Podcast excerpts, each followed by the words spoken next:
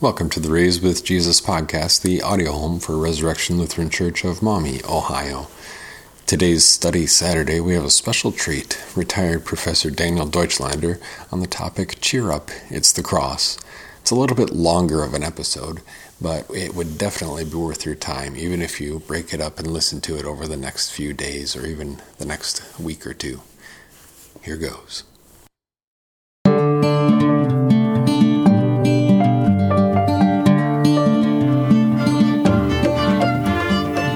Afraid. Cheer up. It's the Cross by Daniel M. Deutschlander.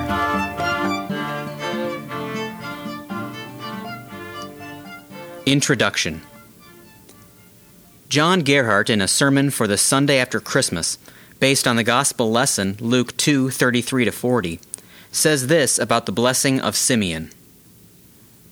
Through his blessing, according to the way of speaking in the Bible, it is to be understood here that Simeon congratulates and wishes every good thing for the parents of this child, and praises them also as blessed because of this child.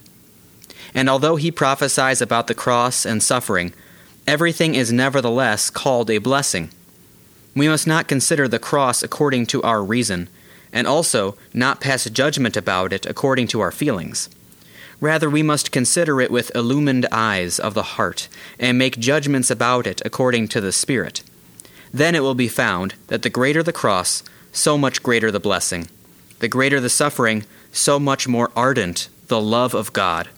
And you don't need to go far to see that. Look at Christ, who was the most beloved of God, and had nevertheless the greatest suffering.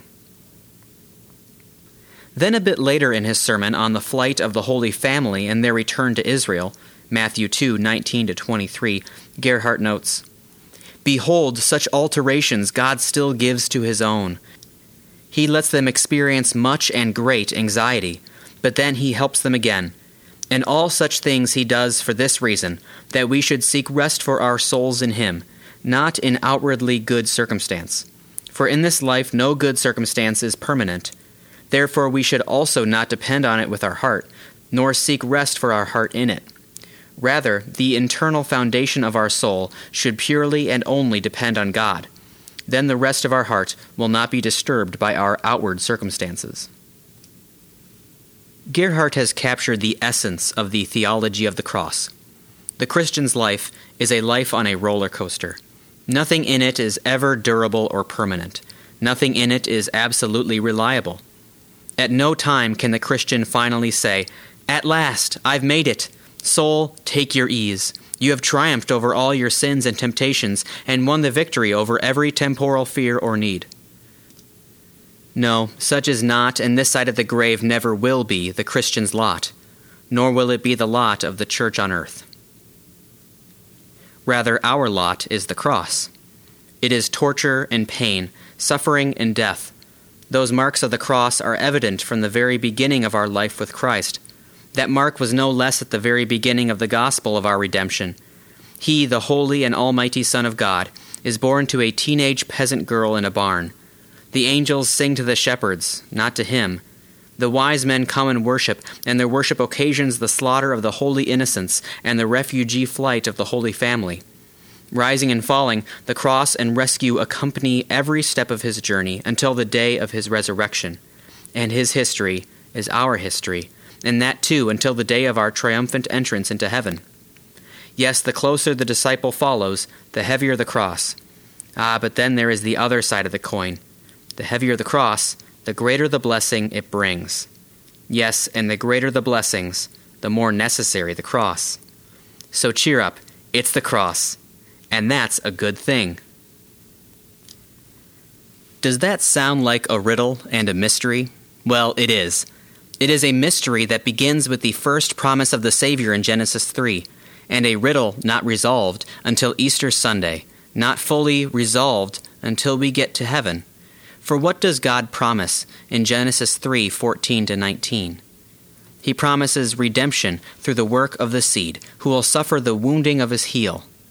He promises redemption to the man who raised his fist in the face of God and blamed God for all his troubles.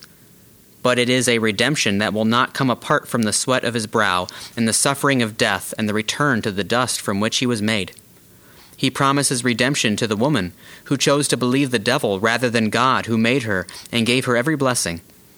But it is a redemption through the birth of a son a long way in the future. And what marks the promise of that seed? The promise of his coming is repeated in the suffering and pain of every mother giving birth and in the cries with which each child enters the world. And that's the way that it must be. Down through the ages of the Old Testament, then in the life of Christ and of the apostles and the early church, and finally in these last days before the final rescue of the church by the return of her bridegroom, that has been the constant redemption and rescue, life and salvation as a free and glorious gift of God on account of the merit of Christ. But always the cross of the Redeemer leaves its mark on each believer. As there was no crown for Christ without the cross, so there is no crown for the believer without the sign of the cross.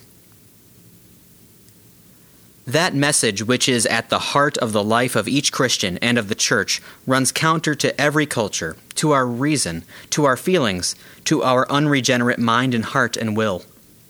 It flies in the face of the sinful nature within us that is never converted. The devil and the world would like nothing better than to tear away the theology of the cross, to rid us of it, root and branch. But if the devil succeeds to the rejoicing of our own sinful nature, then we will have gone a long way down the road of losing the gospel entirely. It is a sad and tragic fact that there are many churches that only bear the name Christian, but have long ago given up the essence of Christianity, the cross of Christ, and the necessary cross to be borne by the church collectively and by each believer individually. It is therefore important for us to understand this whole matter of the theology of the cross it is important for us to understand as well why it is so difficult for us to hang on to it. And it is important for us to understand the joy that this doctrine affords.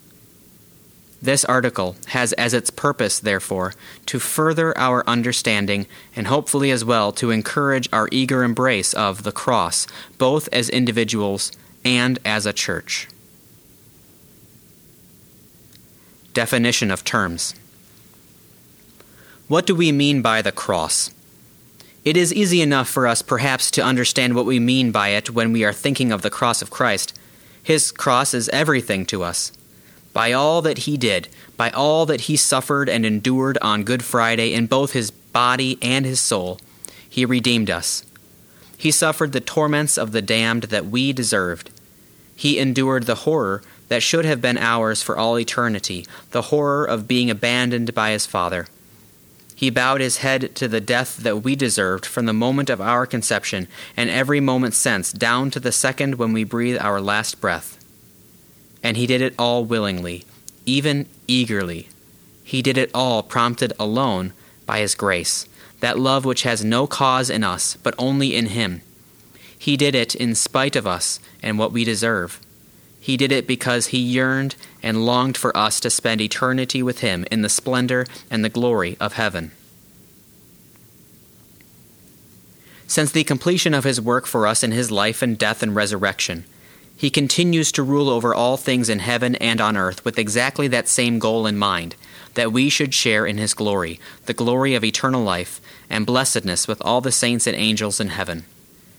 Read Ephesians 1 and see how the inspired apostle bubbles over with joy that Christ has done it all, that Christ now sits enthroned in heaven with all things under his feet, so that we should one day be with him there forever. Read all of the epistles and note how many different ways the apostles find to assure us that now and forever we are joined to him with bonds that not death, not hell, not anything in heaven or on earth or under the earth can destroy. We are his mystical body, and he is our head. 1 Corinthians 6:15, Ephesians 1:22 to 23. We are God's own dear children. 1 John 3:1. We are living stones in his temple and kings and priests. 1 Peter 2 4 and 9. Heirs of an imperishable and unspeakably great inheritance kept for us in heaven. 1 Peter 1 3 9. We are those whom Christ has washed clean in the waters of baptism, so that we should be his very own, his one and only bride. Ephesians 5:26 to 27. We are those who are fed by the body and blood of our God, made flesh for us and for our salvation. 1 Corinthians 11:23 to 26. So that in the most intimate way possible, we are joined to Christ. We are his as branches to the vine, apart from whom we are nothing and can do nothing. John 15, 1 to 17. Yes, so great, so wondrous, so glorious is our status that St. Paul all but gives up trying to describe how it will end for us in heaven. He joins with the prophet Isaiah 64 4 in happy exasperation when he declares, No eye has seen, no ear has heard, no mind has conceived what God has prepared for those who love him. 1 Corinthians 2 9. St. John shares in that same exaltation when trying to describe our blessed and happy end. How great is the love the Father has lavished on us, that we should be called children of God, and that is what we are. Dear friends, now we are children of God, and what we will be has not yet been made known. But we know that when He appears, we shall be like Him, for we shall see Him as He is. 1 John 3 1 2. It doesn't get any better than that. We shall see Him as He is. Ah, and there's the nub of it. Then we shall see Him as He is. Now we do not fully see Him thus. And why not? The cross obscures our view. And here again is the riddle. Because he loves us so much, because he is so eager that we finally attain to that blessed place and state, he permits and sends us the cross. For without the cross, we will never enter into paradise. Without the cross, we will lose, yes, we will throw away the fellowship we enjoy with him now through the word and the sacraments. Without the cross, we will choose death over life, hell rather than heaven. Because of the cross, we do not yet see him as he is. He is always our loving and most kind Savior. He is always the one in charge, ruling over all things for our benefit and our eternal good. Romans 8. Tears caused by sin and its consequences obscure the heavenly vision we shall one day enjoy pain of body and of soul, crush and squeeze out the joy which is already our possession, but often far removed from our experience. The guilt of sins past and the weakness of temptations present make us cry out with the saints of old, O Lord, how long? That experience, that reality, is not just ours alone or ours as individuals, it is as well that of the church collectively. And so it must be. Jesus promised it. He promised it from his heart that always overflows with love for us. He promised it so that we would not lose the goal and the prize that he won for us all by himself, and at so great a cost, at the cost of the cross. He defines it and emphasizes its necessity for us in Mark 8 34 to 38.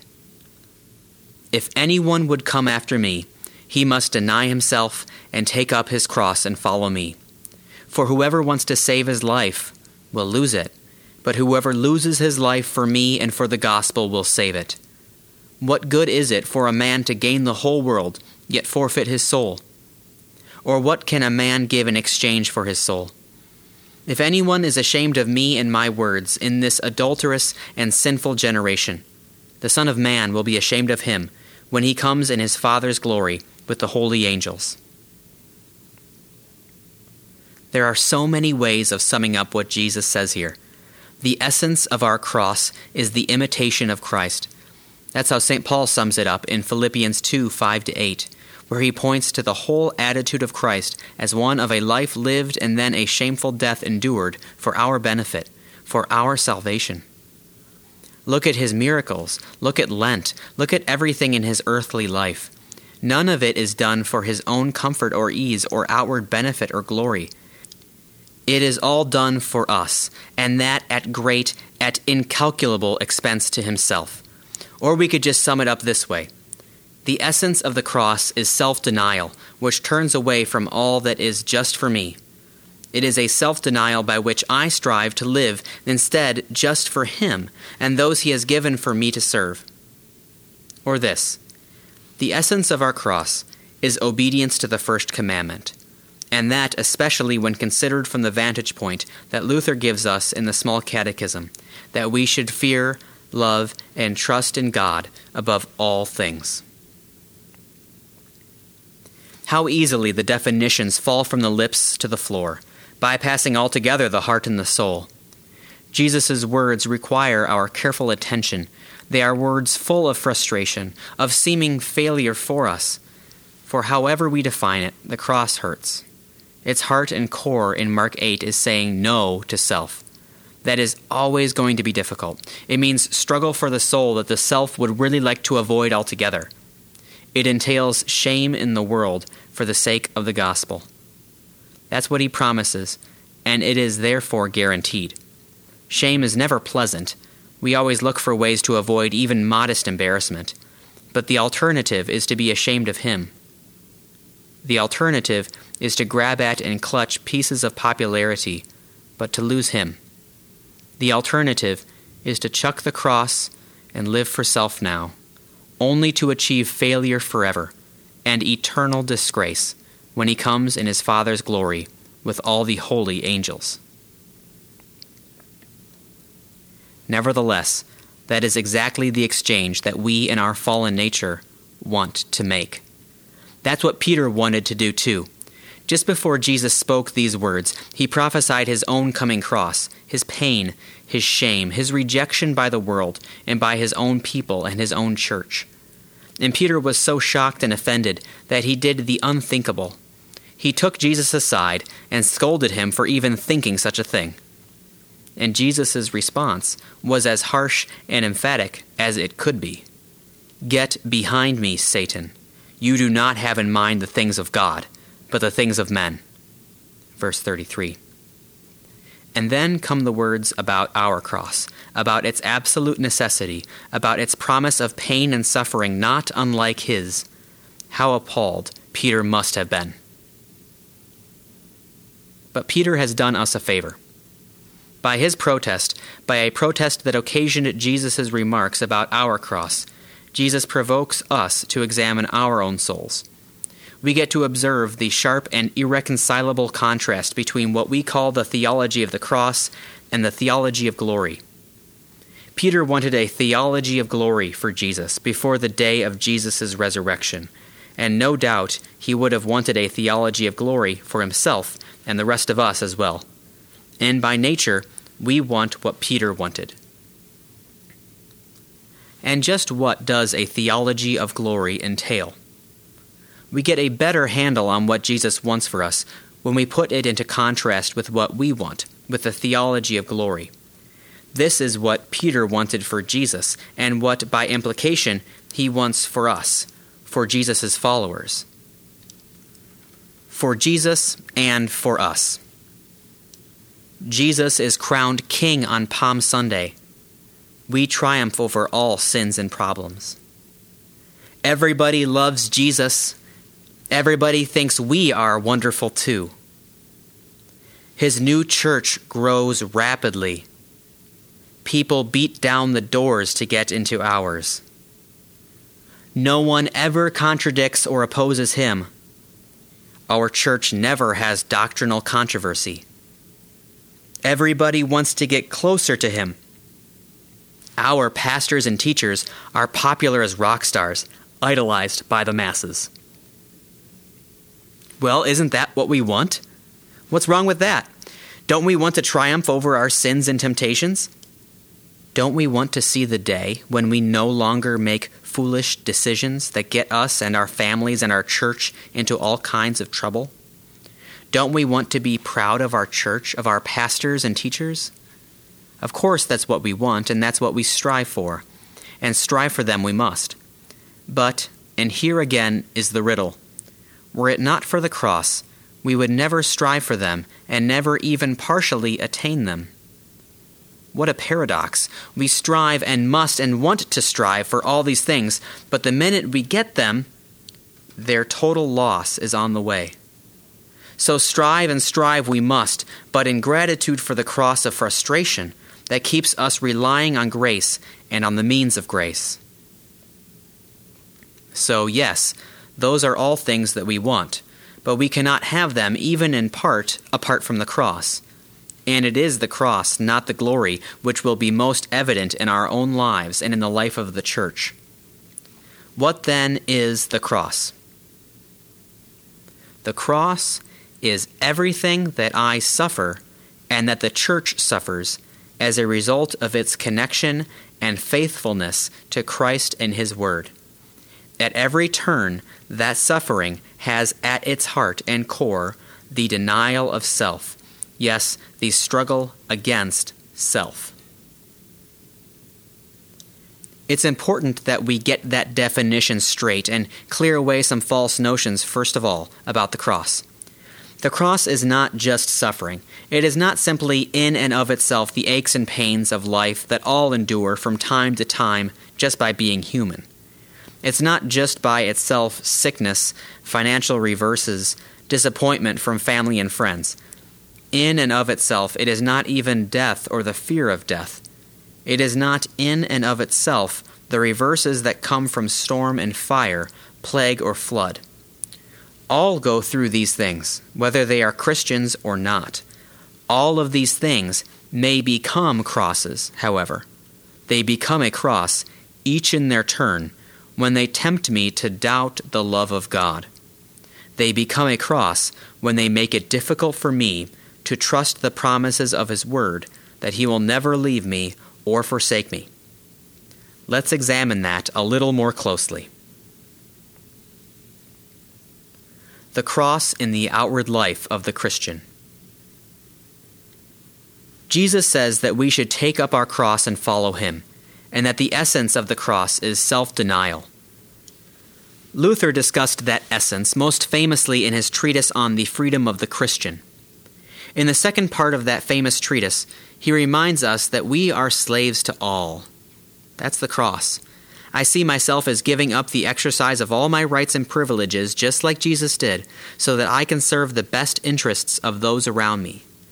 I see how that works itself out most simply by making reference to the table of duties at the end of Luther's small catechism.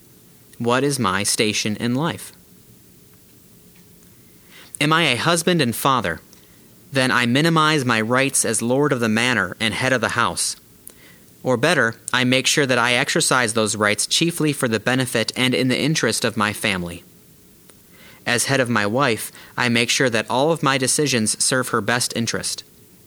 As father, I take the trouble, the considerable trouble, to supervise my children's education so that the one thing needful will always be seen by them as most important. That may mean I don't always have time for a nap, it will mean that often what I would really like to do with my hobbies or my addiction to sports and television will be set aside so that I can listen to them and spend time with them. It will mean that I want them to see me reading my Bible, leading the family in devotions and prayers, treating their mother like a queen. For that's the model that God gives me as father and husband in Ephesians 5. Christ loved the church and gave himself for it.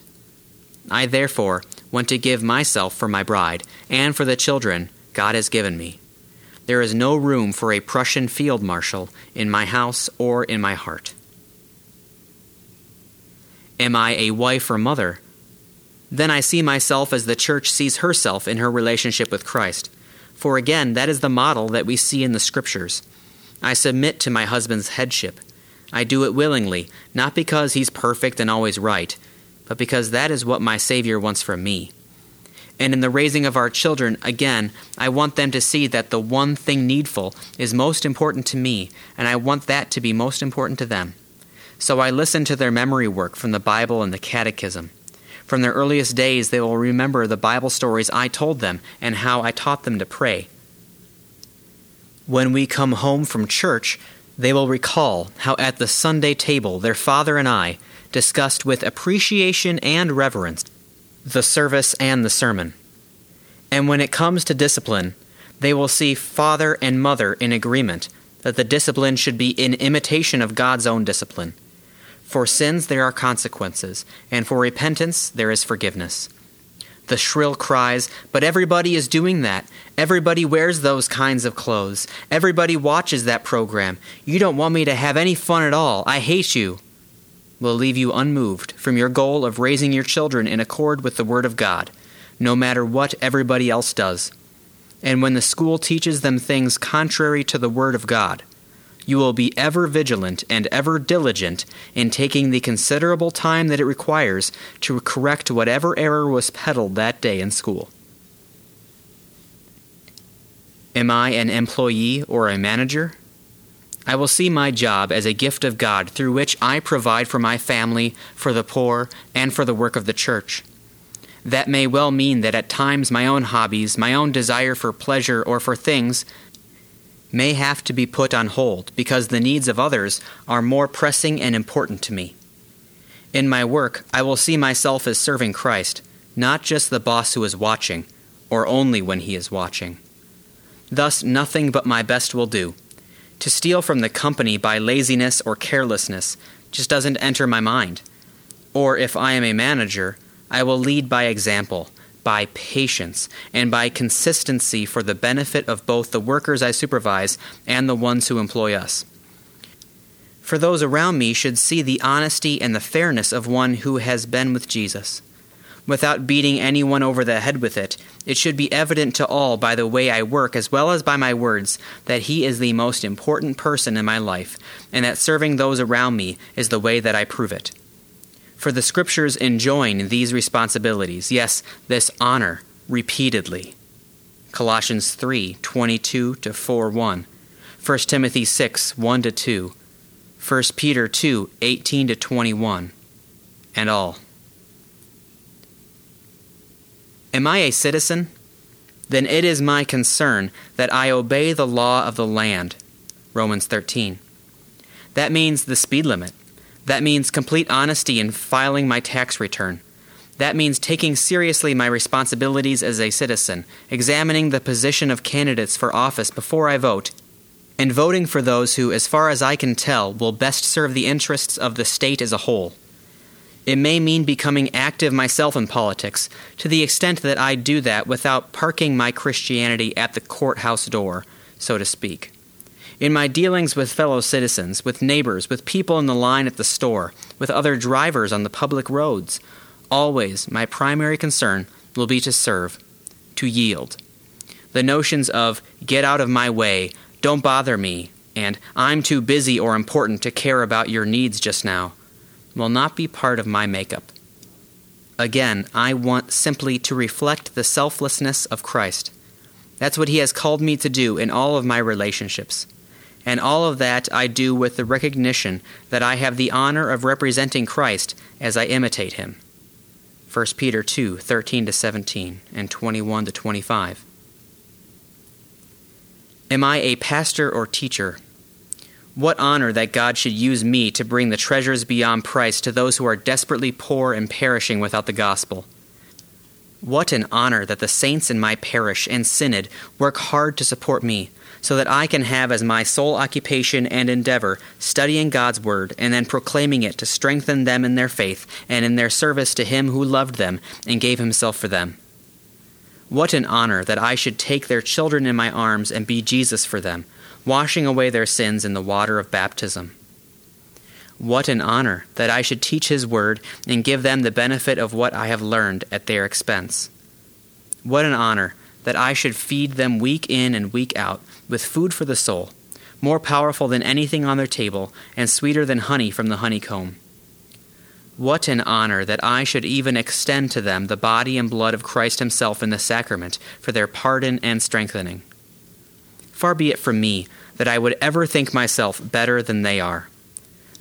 Far be it from me that I would ever think of them as a bother, and myself too busy to listen to them.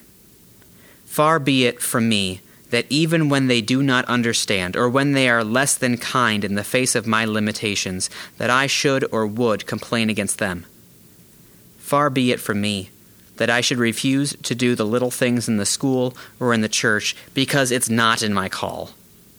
For my motto will ever be that of St. John the Baptist Behold the Lamb of God, who takes away the sin of the world. He must increase, and I must decrease. Well, do you still think that bearing the cross, that self denial, is such an easy thing? Can't you hear a voice howling deep down inside in protest? Wait a minute, I would be the perfect spouse if I had a perfect spouse. I would be the perfect parent if those kids would just listen to me. Besides that, I don't want them to hate me or laugh at me. And as far as those things about work and traffic and taxes and the neighbors are concerned, well, people will laugh at me. Worse yet, they will take advantage of me. What about me?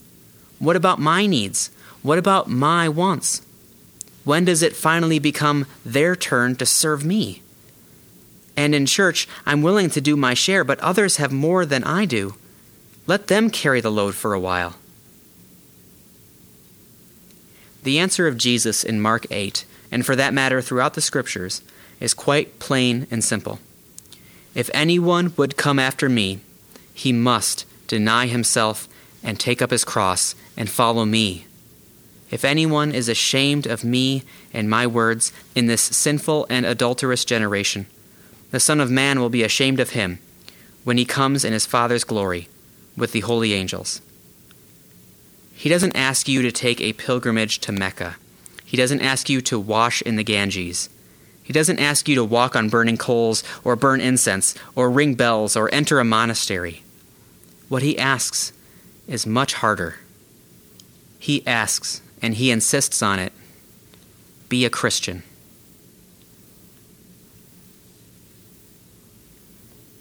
The cross in the inward life of the Christian. The cross does not stop with the attitude and the behavior of the Christian toward family and friends and neighbors and coworkers and the state, and even toward enemies.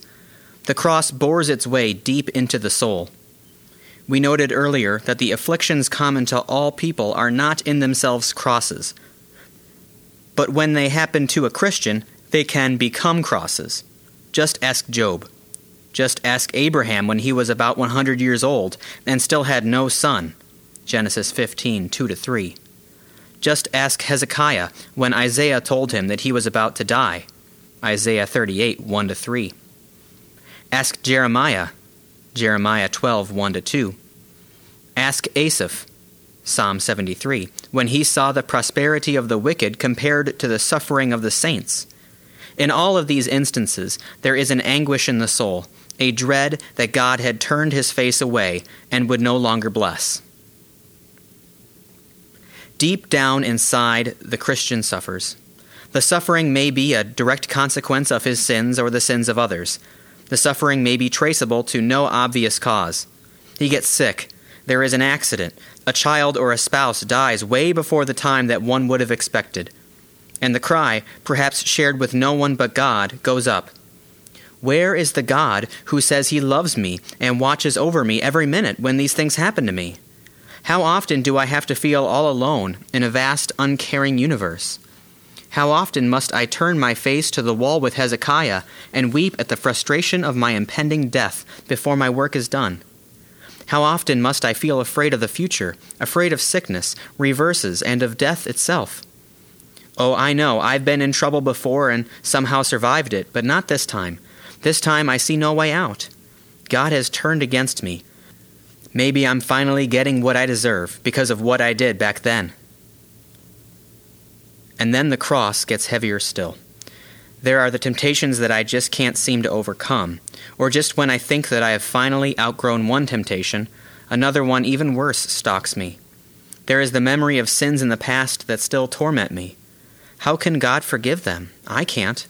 How can God forget them? I never will. There is the dread, the fear that someday everything will come out and I will be left in shame and disgrace. Is it all going to come out on Judgment Day? Will, after all is said and done, Jesus look at me and say, Depart from me, you hypocrite? Where is the peace that is supposed to surround the heart of the Christian? Where is that heroic strength of a David on his good days, of Peter and Paul at their best, the spirit filled strength to triumph over every obstacle? Why, why, why? Remember the definition of the cross It is everything that I suffer as a result of my connection and faithfulness to Christ and to His Word. At its heart and core, it is a denial of self in favor of Christ and His Word. It is clear enough when we are speaking of the cross in the outward life of the Christian what the cross is and what self denial entails. My old sinful nature, which is never converted, which I carry with me to the grave, rebels against the cross at every turn. It is only willing to put self second when there is the possibility of ultimately coming out ahead in one way or another. Thus, the sinful self may be willing to help someone else in the expectation that in due course they will help me. Or the self may put members of the family first because that's the best way to be considered respectable in society. But even in these instances, the taking of the back seat is done with a measure of reluctance. The reward had better come, and come soon. But what about the anguish of the soul? How is that fear, that dread, a cross? And what does it have to do with self denial? The anguish of the soul in its memory of the past, its struggles of the present, and its fear of the future requires an even more difficult self denial than that required in the outward life of the Christian. It requires the soul to deny its reasoning and its feelings, and instead to hang on for dear life to the promises of God in spite of all the evidence that argues, He has abandoned you just as you deserve. It requires the heroic faith of the three men about to be tossed into the fiery furnace, who boldly declared, If we are thrown into the blazing furnace, the God we serve is able to save us from it. And he will rescue us from your hand, O king. But even if he does not, we want you to know, O king, that we will not serve your gods or worship the image of gold you have set up. Daniel 3 17 to 18. It requires what seems like an insane joy, like that expressed by apostles who had just been flogged for persisting in their faith and their confession of it. After being beaten, the apostles left the Sanhedrin, rejoicing because they had been counted worthy of suffering disgrace for the name. Acts 5:41. But deep down inside still comes the cry I'm not a hero like they were. I'm just a poor, miserable man.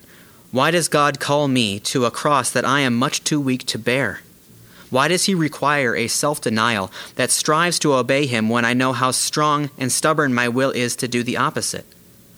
Why does He insist that I deny my instincts and cling to His promises when all I can see around me and inside of me is his anger on bad days and what appears to be his indifference to my sights and prayers. Why doesn't he take the cross away?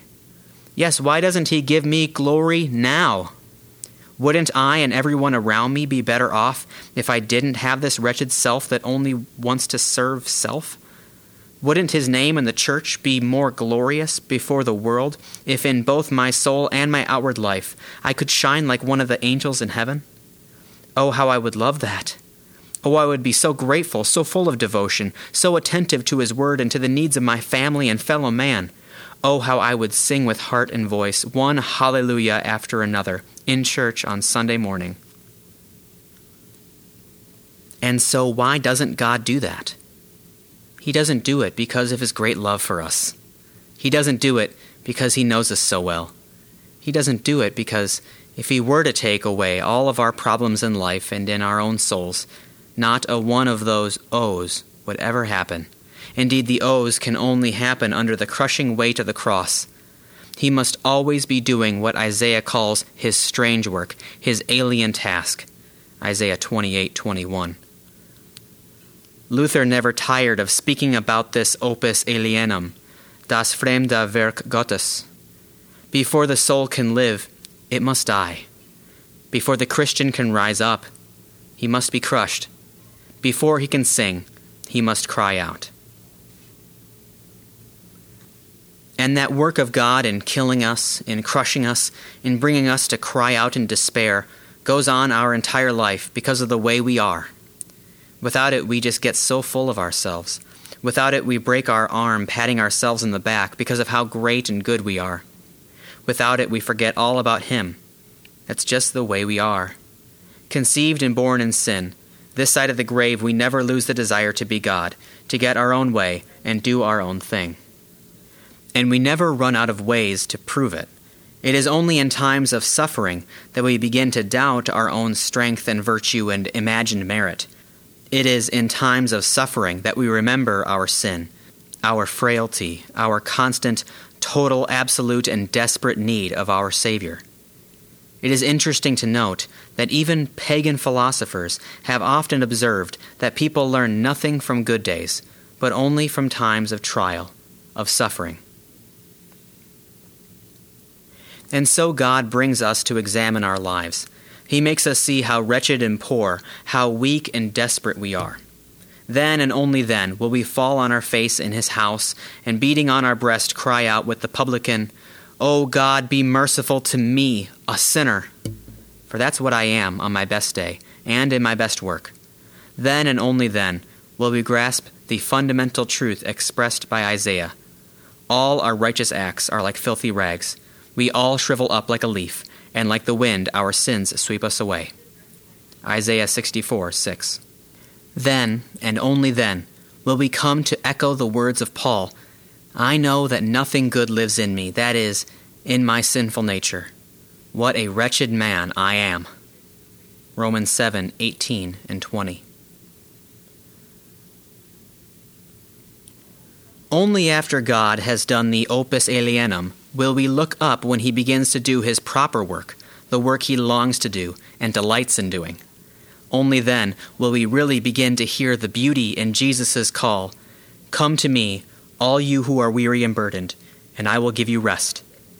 Matthew 11:28. And whoever comes to me, I will never drive away. John 6:37. For the simple fact of the matter is that it is not the healthy who need a doctor, but the sick. I have not come to call the righteous, but sinners. Mark 2:17. The Pharisees to whom these last remarks were addressed were just as sick, in just as desperate a need as anyone else, but their refusal to recognize that need made the grace of the Savior odious to them. To put it another way, they wanted nothing to do with the cross and therefore wanted nothing to do with the gospel either. They wanted glory now and would settle for nothing less. And that was the greatest sickness of all, for it prevented the Savior from healing the sickness of which they were stubbornly unaware. Even his words that only the sick need a physician did not bring them to the realization that those who would keep the physician away from the sick are even more sin sick than the obviously sick. This recognition that the cross is necessary is crucial if we are to rejoice in the one who carries it first for us and then with us. We need to have a clear understanding of this foreign, this strange, this alien work of God if we are ever going to really grasp and appreciate the peace, the joy, and the power of the gospel. And yes, our understanding of our own need and the Savior's response to that need has profound implications for the way in which we carry out the struggle in our outward lives and in our own souls. It has profound implications for the way that we deal with one another and with strangers to the gospel. Therefore, let us examine a bit more closely the contrast between God's foreign work and God's proper work, and when He does each. After that, we will consider how the match between His two works applies to our individual lives and then to the life of the church. God's arrangement of His two works. Search the Scriptures, and you will see that there are few who listen to the voice of God when everything is going well on the outside of their lives and in the interior of their soul. Again and again, it is those wretched on the outside and in despair on the inside who hear the word of God, the voice of Jesus, and come to trust it and rejoice in what he says. And if, and this is an exceedingly important way of saying the same thing, things are not wretched on the outside and tortured on the inside. At least we always count ourselves as wretched and poor and miserable by nature and in fact when we come into the presence of God. The alternative is to see ourselves as the Pharisees saw themselves. Then we will be indeed more wretched than the worst wretch, and sicker than the most miserably guilty sinner. We do not have the time here to give every example from the Bible. We will just mention a few. The next time you are reading your way through the Bible, examine it from just this one perspective. When does God do his proper work? You will see for yourself that it is only after he has done his strange, his foreign work. Consider the example of Abraham in Genesis 15. By then, Abraham seems to have it all. He is rich, he is powerful, all his enemies are in dread of him. He had just won a war against kings with just a few servants. Yes, times are good. Ah, but in his soul, Abraham is in anguish. In the middle of the night, he is deeply depressed. God anticipates Abraham's prayer and comes to him and says, Do not be afraid, Abram. I am your shield and your very great reward. But Abraham is not cheered up by God's assurances. Instead, he voices the objection that God had anticipated when he spoke to Abraham in the first place. He reminds God that there is still no son of promise to carry on the promise of the Messiah. Without the son promised, how would the son promised ever be born? And both Abraham and his wife are now well past the time when they could have expected a child. God could have called Abraham earlier than he did, and then given them this son promised 60 years earlier. But he didn't. He waited until all hope was gone. He waited until every natural inclination was to despair. He waited until all reason and sensibility cried out, The promise is a lie. In sum, he waited until the cross pressed most heavily. Then Abraham would sigh from the pit of his stomach, from the depths of his tortured soul, O Lord, what can you give me, since I remain childless? Then note how God answers this anguished cry of Abraham. He answers it by a promise more outlandish and ridiculous sounding than could be imagined. Look up at the heavens and count the stars, if indeed you can count them. So shall your offspring be. Or consider the example of David, 2 Samuel 12. After his great crimes of adultery and murder, he adds to his iniquity by a cover up and a refusal to repent, really an attempted cover up in his own heart. So many of the Psalms speak of the anguish of his soul. He felt his bones drying up. He felt like his soul was drowning as his bed was made wet with tears of despair. Outside of his soul, he carried on. He governed. He judged others. He functioned, probably ignorant of the whispering that was going on throughout the land of his disgrace and shame. Does God come to him at once? No, he waits. He lets the full weight of despair press down on David's soul. He lets the cross crush him. Then, when God decides the time is best, then he sends David's pastor to deal the final blow that kills. You are the man that finally squeezes out of David the one line that says it all I have sinned against the Lord. Notice that. What's his greatest crime? It's not that he committed adultery and murdered and covered up the mess as best he could before the world, as terrible as all that was.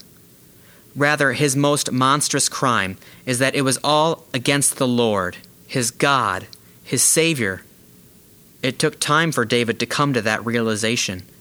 During that time, capped off with Nathan's You Are the Man, God was doing his strange work. And then, how does God accomplish his proper work? Is there a penance prescribed for David so that he can make up for his crimes not only against people but against God? Is there some special work that David must do before God will again receive him? No, none of that. To be sure, there will be outward consequences for David's sin, as Nathan makes clear.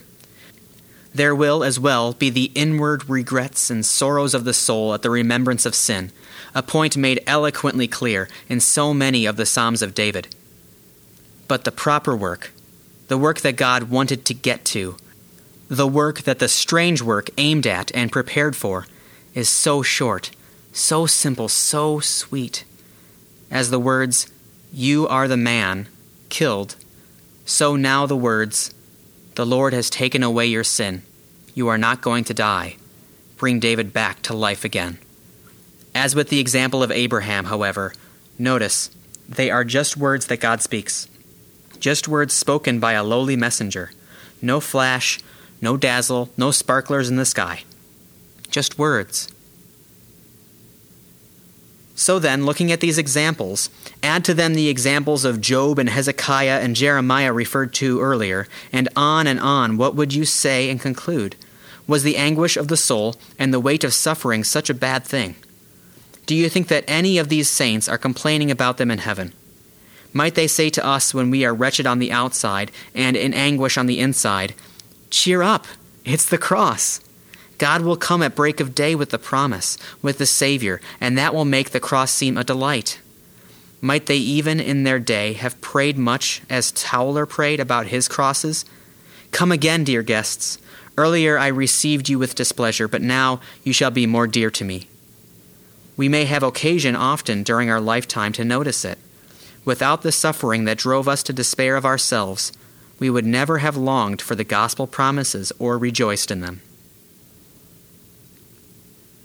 Or consider a few examples from the New Testament, from the Gospels. Look at the miracles of our Lord. Was there a one of them performed for the benefit of someone who was just sort of in trouble? Did anyone turn to him for help who still held out some hope or expectation that things would ultimately turn out and improve?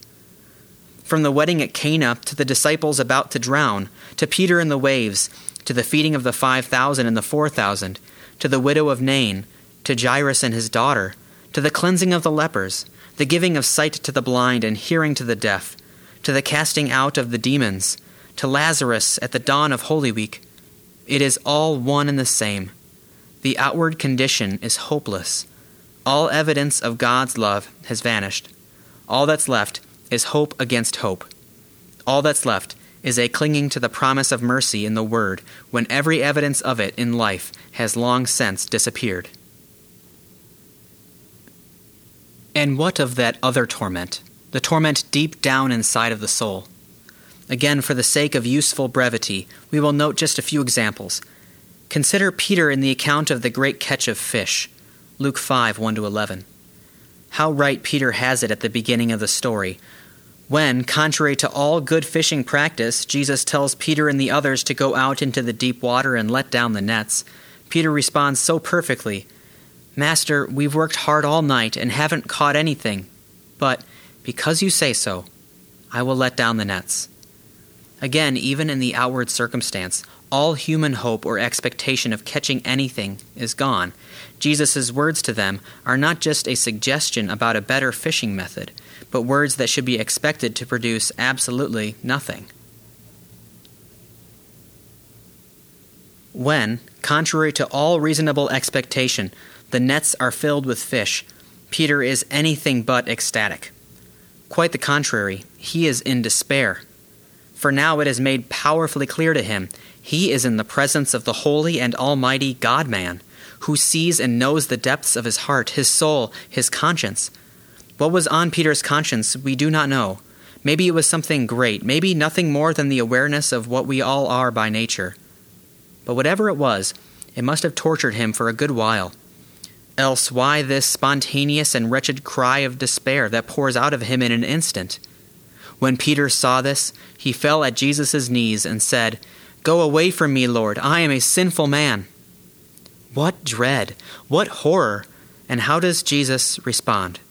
Again, there is no razzle dazzle. It is all so simple, so straightforward, and it is just words. Don't be afraid. From now on, you will catch men. Grace, mercy, and forgiveness are not even mentioned. They are most powerfully implied, and then some by the don't be afraid. They are doubled by the assurance that Peter has not only been accepted by his Savior, but that his Savior has work for him to do, work that is holy, work that is of eternal significance. How much would those words have meant to Peter, and how much would they have accomplished in him, were it not for the dread, for the horror in his soul? How rich and sweet would that honey dropping from the lips of the Savior ever be to one who really felt good about himself? The response of most of the scribes and Pharisees and chief priests should answer the question for us. Or consider the example of Saul, about to become Paul, in Acts 9. Saul was in the category of those who felt good about themselves, felt especially good when persecuting the church and making the lives of Christians miserable. He knew a good deal about the message of the apostles, but it did not touch him until the Savior crushed him. First, he is struck blind and all but dead. Only the promise, only the message of the insignificant disciple in Damascus, only the sacrament of baptism, that splash of water with the word, brings him back to life again. And then what happens? Then are all his problems forever solved? Does he then go on to a life of one triumph and success after another? Oh no, just the opposite. And it is the opposite that God promises him from the start. I will show him how much he must suffer for my name. The most casual reading of Paul's life and work in the rest of Acts and in his epistles will show how fully God kept that promise. It is a rerun of the promise of God to Isaiah in Isaiah 6. After Isaiah has experienced the mercy of God and the forgiveness from the coals on the altar, Isaiah is eager to share that grace and mercy of God. He only asks, How long? And God's answer? Until everything is ruined and there is nothing left but desolation and a stump from the root of Jesse, out of which will come the Savior. Paul got the point. He understood the necessity, the constant and recurring necessity of the cross. He even understood that the greater God's blessings, the greater must be the cross. 2 Corinthians 12 1 10. From God's proper work, from his alien work, and from Paul's own experience of the same, Paul makes bold to expect us also to rejoice in the cross that goes before and makes us ready to listen to the gospel, and then to cherish both the gospel and the suffering that brought us to long for that gospel. And that whether we see the cross in its narrow sense or as that foreign work, both are intended by a loving God to bring us to long for the mercy of God found only in the gospel. In his great Christian doctrine course, the Epistle to the Romans, he doesn't even apologize or blush when he says, We also rejoice in our sufferings. Romans 5 3.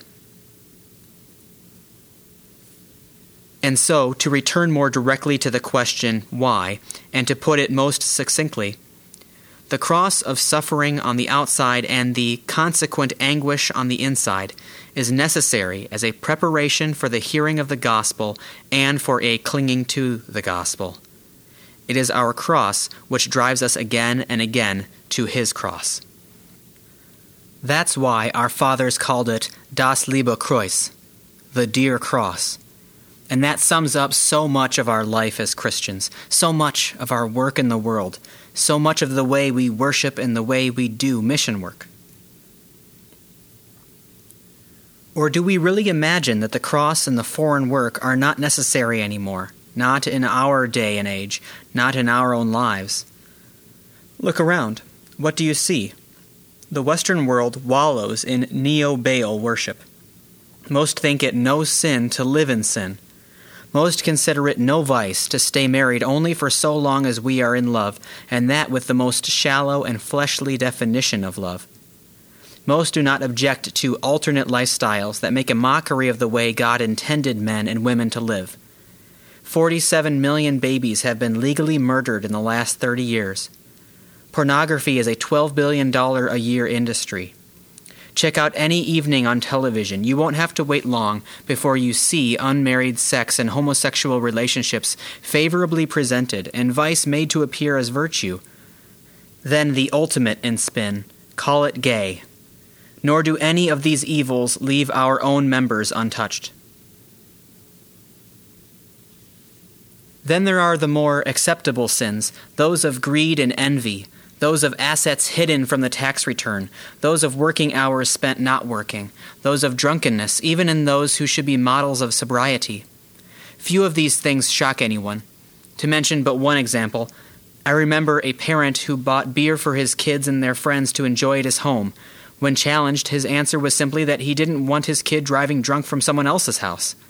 That kids leaving his house might be driving drunk was not his concern. That was for their own parents to worry about. The parent was a member in good standing of one of our churches, and his children attended one of our high schools. Nobody was shocked. Only the parents of those visiting that home were irritated.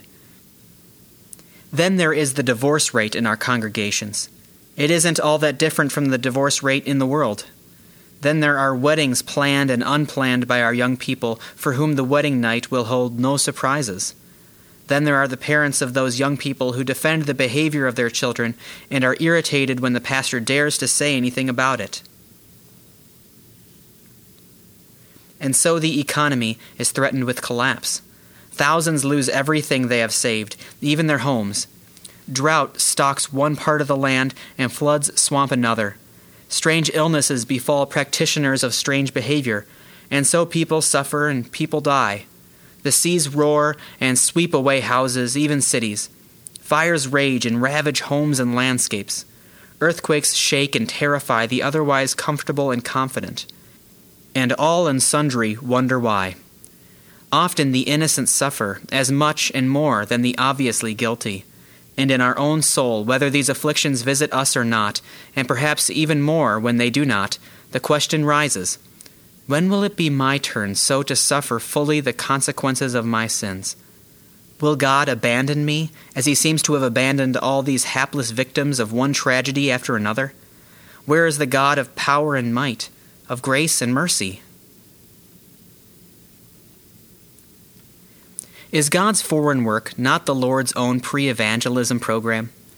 It certainly was in all of Old Testament Bible history. Just read the book of Judges and Jeremiah. Each time the people were full of God's blessings, both temporal and spiritual, they went off to worship Baal, a God who made their sins acceptable, even respectable. God in mercy, God in love, sent misery to call them back again. Notice in the book of Judges how each time the people fell, they fell deeper than the last time. Notice that each time God called them back, He did it with suffering more humbling, more painful than the time before. Finally, when alterations of goodness and suffering no longer brought the people back, He destroyed the northern kingdom and sent Judah into captivity. Yes, and when the ultimate rejection of the ultimate grace occurred in the rejection of the Savior, he drowned the nation in a sea of blood at the destruction of Jerusalem in 70 AD. Well, does it work? Does the Lord always succeed with his pre evangelism program? The answer is as clear in our own day as it was in the days of the Old Testament and in the days of our Lord and the Apostles, indeed, in every day and age of history to this point. Those who will be saved will be saved in no other way than through the Lord's gospel heard in one way or another after or in connection with his perpetual pre evangelism program. But there have always been many who refuse even then to hear. The people of Jerusalem spurned the rebuke of Jeremiah after they had lost everything. They went off into Egypt to escape, still worse, but contrary to the Lord's command. They even insisted that everything was better for them when they worshipped their false gods and did exactly as they pleased, contrary to the word of the Lord and they perished in their rebellion. Jeremiah 44. Jesus wept over Jerusalem and warned of the destruction to come. Most did not listen, most perished.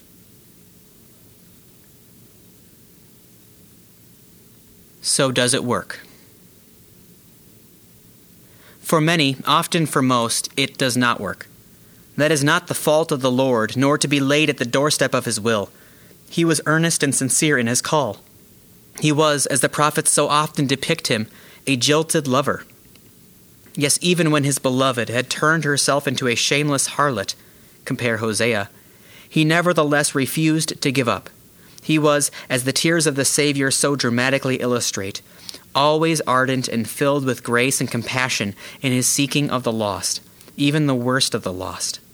Those who perish have only themselves to blame, because, as the Lord foretold in Isaiah 6, they have made their ears deaf, their eyes blind, their hearts hard. But his pre evangelism does work. That pre evangelism can be the outward suffering we have been speaking of, and it can as well be the pre and post evangelism that is applied to us in one way or another during all of our Christian life that preparation for the hearing or the rehearing of the gospel can be outward affliction. It can as well be the quiet inward anguish of the soul. But, as noted earlier, whatever our outward circumstance, However troubled or relaxed our soul may be at the moment, when we come into the presence of God, it is always under the sign of the cross. We see that in its most elemental form in the Lord's Prayer. Permit me to phrase it from this context of the Christian praying under the cross that recognizes his natural hopelessness and helplessness, his desperate condition, no matter what the objective circumstances of the moment may be. The Christian in the Lord's Prayer cries out from the totality, the absolute nature of his need. Father, dear Father, if your name is not proclaimed as holy, and if you do not give us your own holiness by virtue of Jesus' sacrifice for us, then all is lost. Then we are doomed to an eternal night of suffering, and whatever joy we experience in the moment is but a cruel joke. It will give way in the end to the vile unholiness of the devil and the filth beyond cleansing of his legions in hell. So, Father, dear Father, do not forsake us and leave us bereft of your holy name in the gospel of forgiveness, by which alone we are declared holy and fit for heaven. Father, dear Father, let your kingdom come, your gracious rule in my heart and life through that word. For the only alternative and the one to which I am by nature inclined is the rule and kingdom of the devil. Even though I know that yielding to him only brings torment and shame, even in this life, not to mention what it brings in eternity. Still, I am so foolish, so perverse in my nature, so weak, that I have even welcomed the devil in his rule.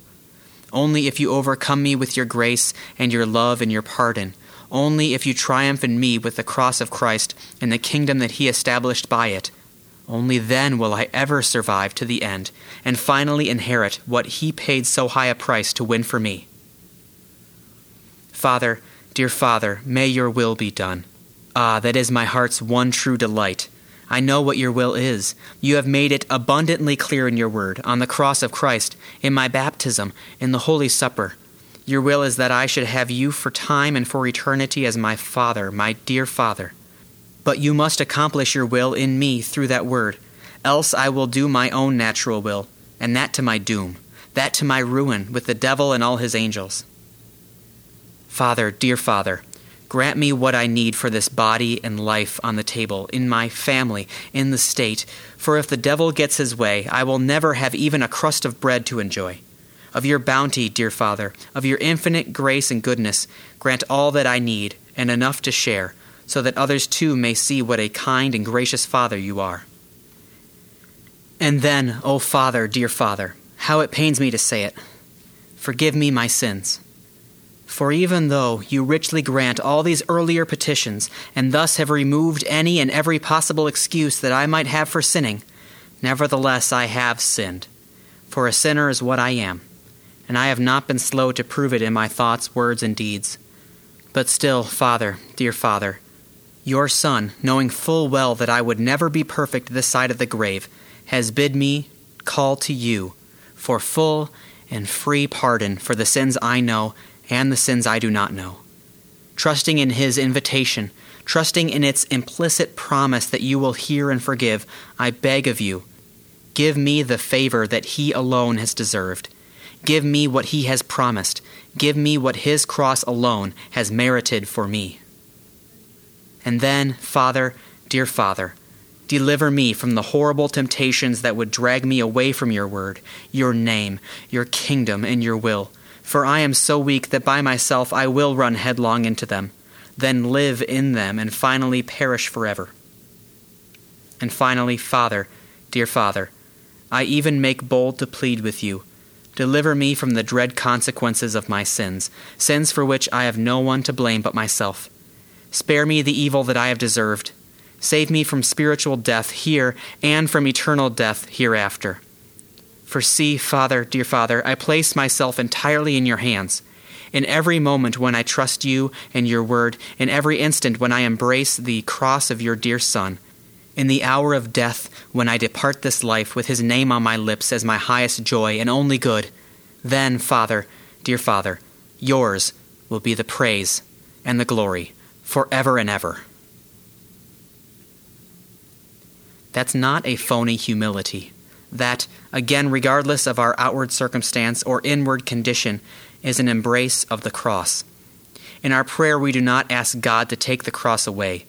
We do not ask Him to relieve us of every burden in life or from every anguish of the soul, for He never promised to do that.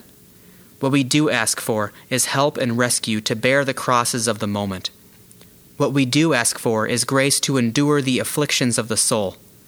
What we do ask for is faith that trusts His word, for a confidence that denies self, what self wants and feels, in favor of what God has said and done, especially on the cross of our Redeemer.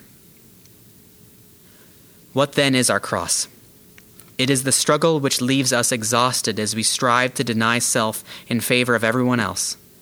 It is the struggle to see that the needs of my family and my neighbor and my coworker and my enemy are all more important than my wants.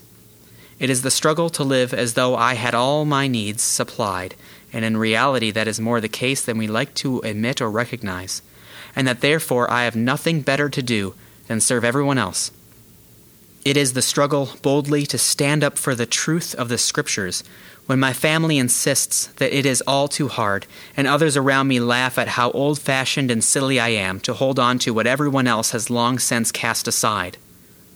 The cross is everything that I endure because of my faithfulness to Christ and His Word.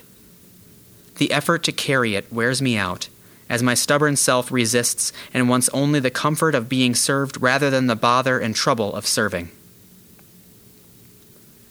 What then is the cross? It is the fear that God has abandoned me and is finally giving me what I deserve when I suffer sickness or the loss of wealth or friends or family. It is the fear that overcomes me when I see no escape from the problem of the moment and have the specter and the shadow of failure or ruin or disgrace hanging over my soul. The cross is that struggle to deny the anger and despair of the soul in the face of tragedy and to cling, instead, to the word that insists that God is still my gracious and always loving Father for Jesus' sake. What then is our cross? It is the recognition deep down inside that all that I am by nature and all that I am in my life deserves nothing but God's wrath and punishment.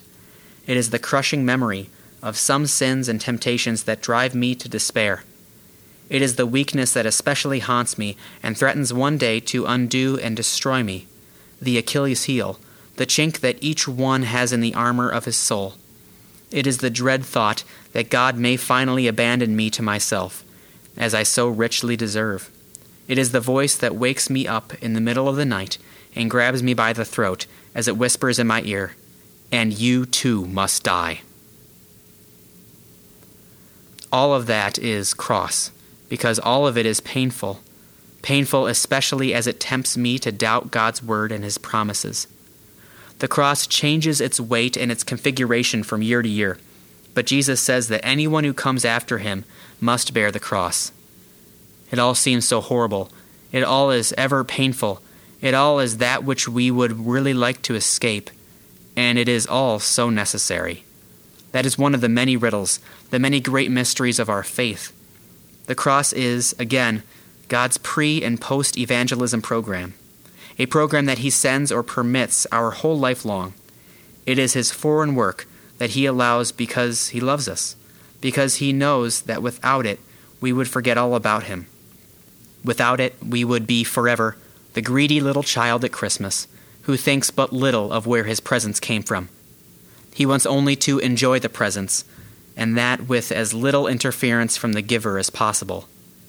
He would prefer that he not even be bothered with a polite, not to say sincere, thank you.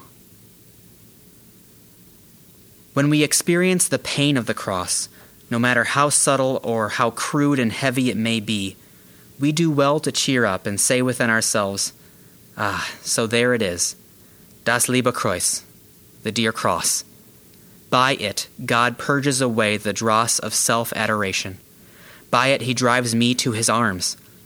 The devil wants to use it to drive me to despair, but he will not have his way with me. No, for God has given his word, and he will not deny himself. And so, invited by his promise of grace and rescue, I will fly to him, to the cross of his dear Son, to the water of baptism, to the sacred supper. To spite the devil, I will embrace my struggle as Christ embraced his.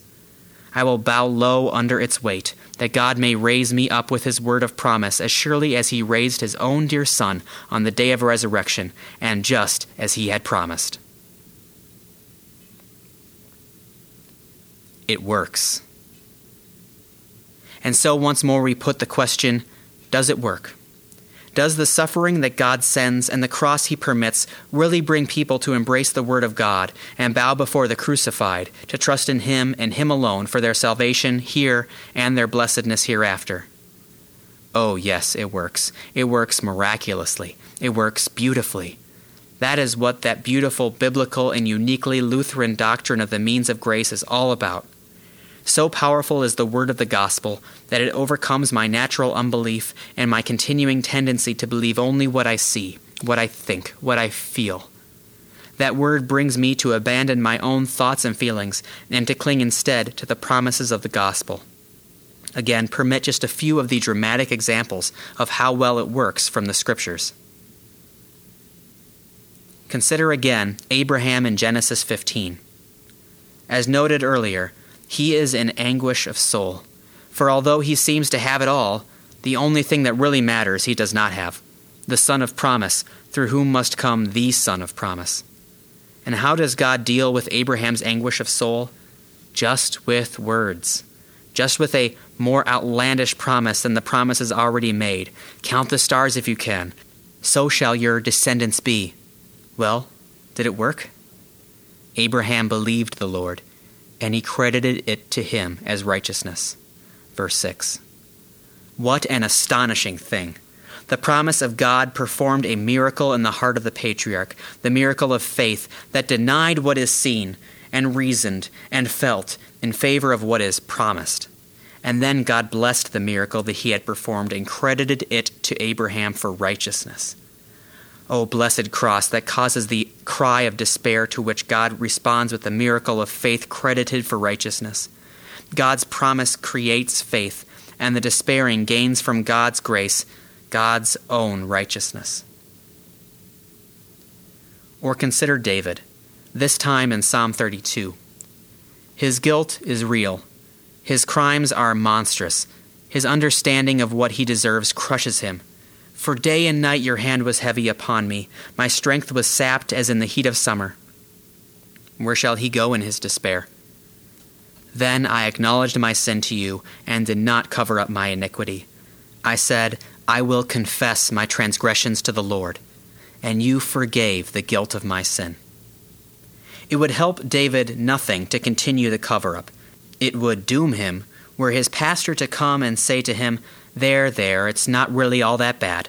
Others are worse. Just buck up and don't do it again. God understands these things, and so do we. After all, nobody is perfect. Oh no, that will not do. David is crushed. David is killed first. Then, only then, does he hear the message of grace and pardon. The beginning and also the end of the psalm gives the happy, the most blessed, the miraculous end of his heartbroken confession. Blessed is he whose transgressions are forgiven, whose sins are covered. Not, blessed is the one whose sins are minimized or covered up by our own rationalizations and excuses. Blessed is the man whose sins the Lord does not count against him, and in whose spirit is no deceit. Indeed, it is so. Only such a man is blessed. David understands that, and so concludes the hymn inspired by the Holy Spirit himself Rejoice in the Lord and be glad, you righteous. Sing, all you who are upright in heart. And where did that righteousness come from? It came from the Lord who forgave, from the Lord who covered the guilt with the blood of his Son. And who is the one who is upright in heart? It is that one who, beneath the cross and covered with Christ's pardon, rises up to continue the struggle against self, always returning to be forgiven, always coming back again for guilt to be pardoned. What a miracle! What a blessed resolution to the riddle! Were it not for the cross, where would be the joy of the blessed? Were it not for the cross, where would be the song of the righteous? Or consider Jeremiah, that weeping prophet of doom. He is surrounded by the ruins of Jerusalem. He had spent his life warning the people of their coming destruction if they should refuse to repent and refuse to be forgiven. And they had refused and now all is lost. His own work appears to have been an utter waste of time and suffering without purpose or point. And what is Jeremiah's conclusion concerning it all as he sits in the rubble that had been Jerusalem? He sings a hymn in the middle of his great lament. I remember my affliction and my wandering, the bitterness and the gall. I will remember them, and my soul is downcast within me. Yet this I call to mind, and therefore I have hope. Because of the Lord's great love, we are not consumed, for his compassions never fail. They are new every morning. Great is your faithfulness. I say to myself, The Lord is my portion, therefore I will wait for him. The Lord is good to those whose hope is in him, to the one who seeks him. It is good to wait quietly for the salvation of the Lord. Lamentations 3 19 26. Wow. What a wondrous thing. What a miracle of the gospel that the promised mercy of God should awaken from the dust of desolation such a song of thanksgiving and praise. Again, quite clearly, it is a miracle of God's word, for all the evidence is against it. All the evidence calls for the encouragement of Job's wife curse God and die. Job 2 9. But there it is. The prophet clings to the word, to the promise, and he clings to it only because of the power inherent in that word that causes him to cling to it. Yes, and it is precisely his misery, his heavy cross, his suffering because of the sins of others, his suffering because of his own faithfulness to God's word, that helps bring him to the point where he recognizes all that matters is God's promise, God's mercy, God's always unmerited favor. Beautiful mystery, wondrous riddle. Then, how about this example, one which to my mind is the most astonishing of all? In Acts 2, we listen to Peter's great Pentecost sermon. He minces no words. With the sharpest knife possible, clearly without the benefit of how to win friends and influence people, he carves up his hearers. Jesus, the one accredited by God to you by miracles, wonders, and signs, as you yourselves know, this man you put to death by nailing him to the cross but God raised him up from the agony of death.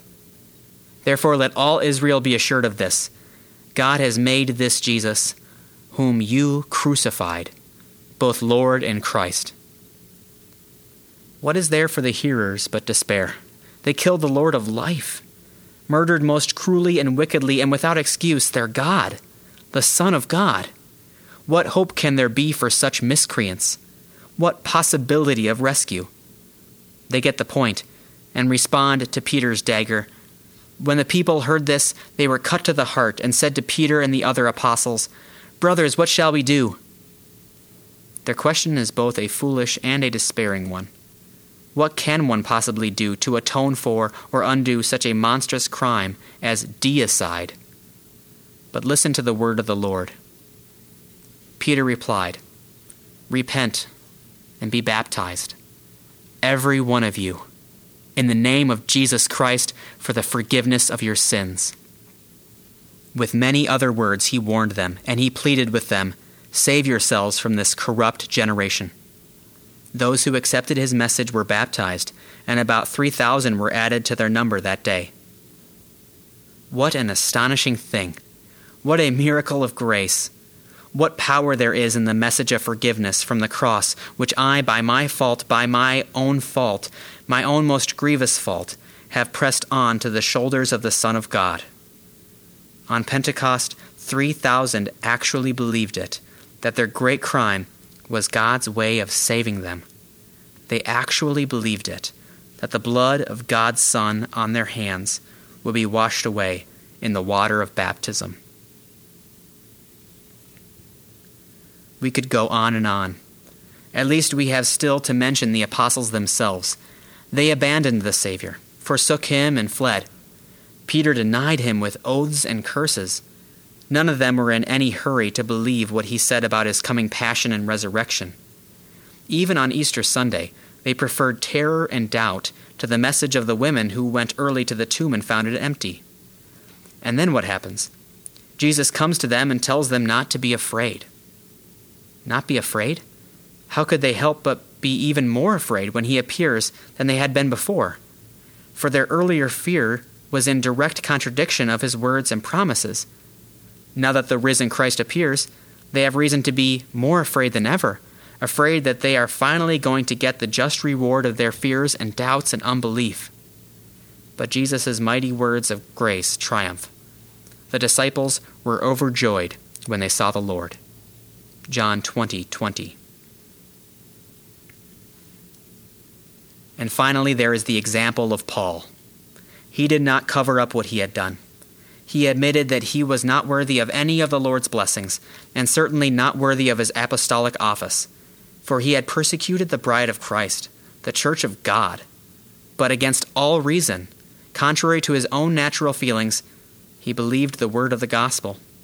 And what is more, he trusted that the power evident to him and in him would likewise triumph in the hearts of those whom the Lord was pleased to call and gather by that same gospel.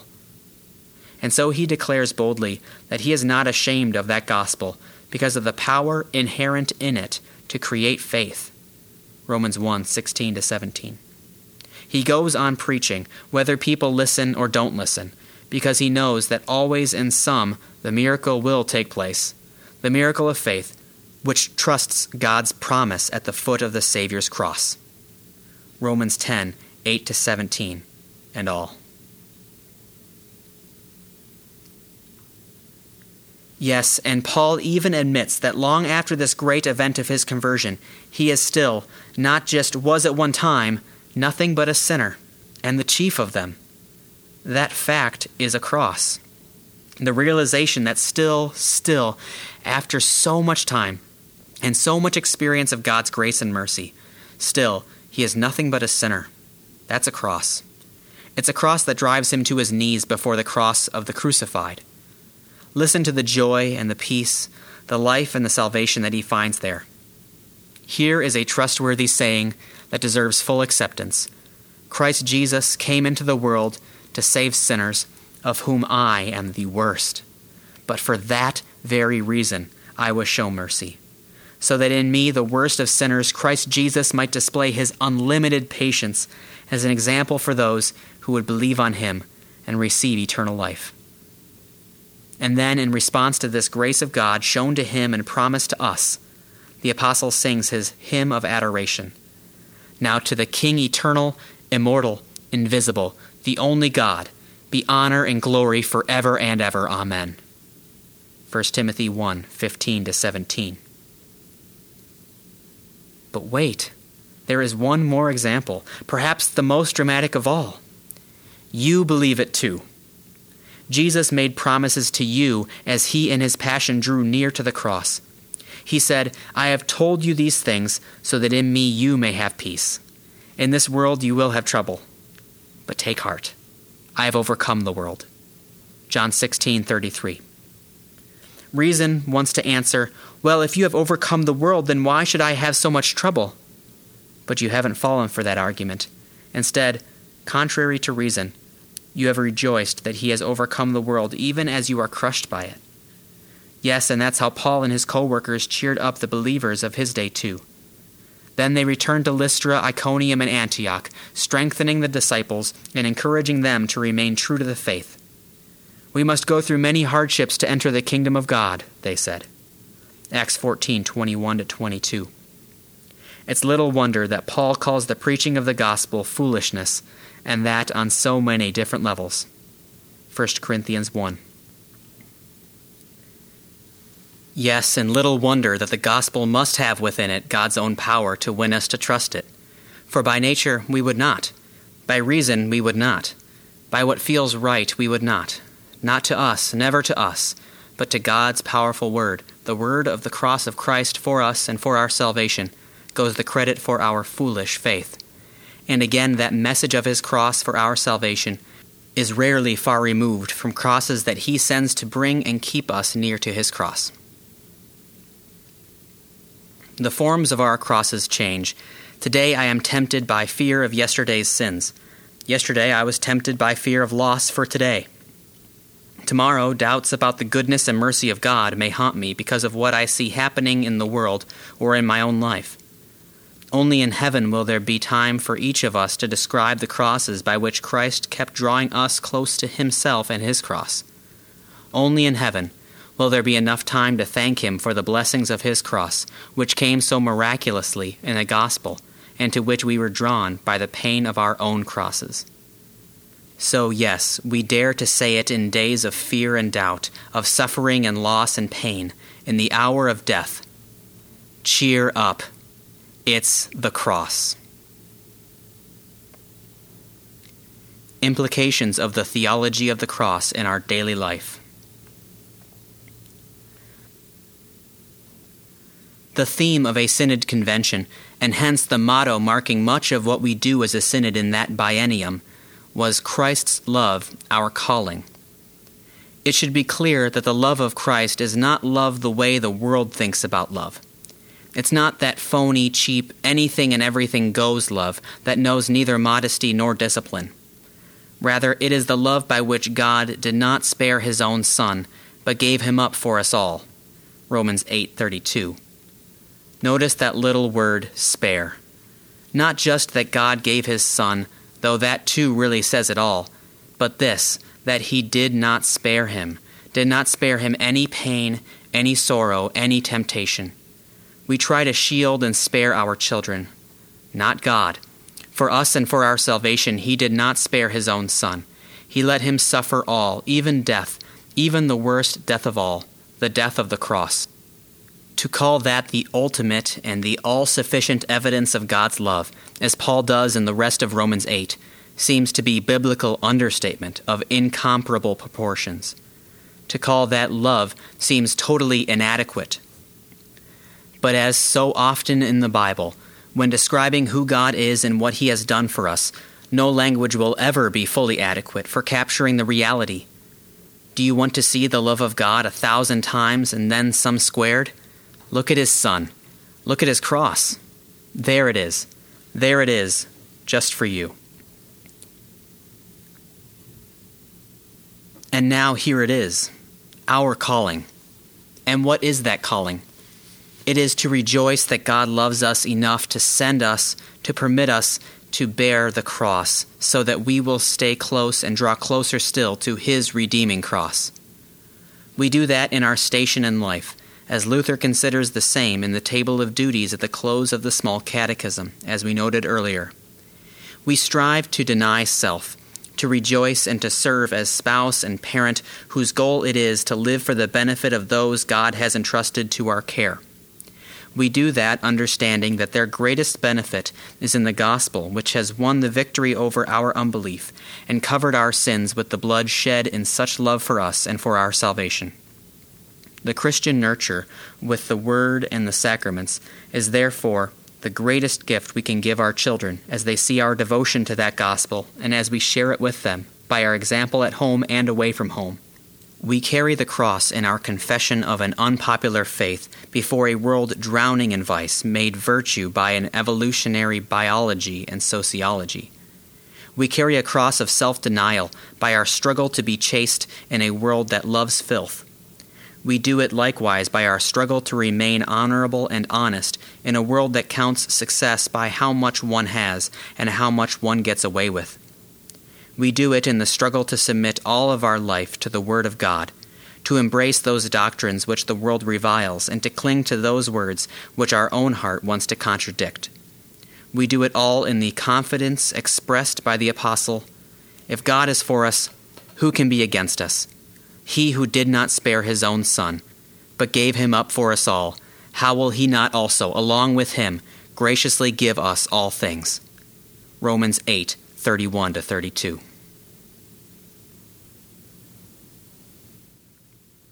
Implications of the theology of the cross for the way we worship. As that love of Christ is our calling in our day to day life under the cross, so, and no less, it is our calling in the way that we worship. What is the loving call of Christ to us as we enter his house? It is the call that echoes so beautifully down through the ages from his own lips. Come to me, all you who are weary and burdened, and I will give you rest. Matthew 11:28. It's not the perky and the frivolous that he calls. It's the burdened, the sick, the sinner. It's the one who is bowed down under the cross. We come into his house with doubts, with guilt, with fear. Our cross may be that of the one who cannot understand why God would let him suffer this and that loss. Our cross may be that of the one who groans under the pain of searing temptations that just will not go away, of one who can't understand why God permits those temptations to come and come again. Our cross may be the anguish of a soul that is all alone in the world, the anguish of one who knows that no one understands what he is going through, and probably no one would care, even if they did understand. Our cross may be not all that dramatic and soul searing. It may just be the run of the mill, day to day struggles of life. It may be just the awareness kindled by the law that in myself and in my works I am such a failure as judged by God's standard, and the frustration that such an awareness brings with it. It may be that at times I really do wonder if it's all worth the bother and worth the effort. After all, most around me don't seem to care all that much, and they get by just fine, maybe better than I do. The plain truth of the matter is that in God's house there are souls with burdens known only to God and the one who carries them. Many look nice and neat and untroubled on the outside, while the inside is a mess, a mess they may be willing to reveal only to God. All in each of these hurt in their own way. All in each of these has a cross that God has sent or permitted.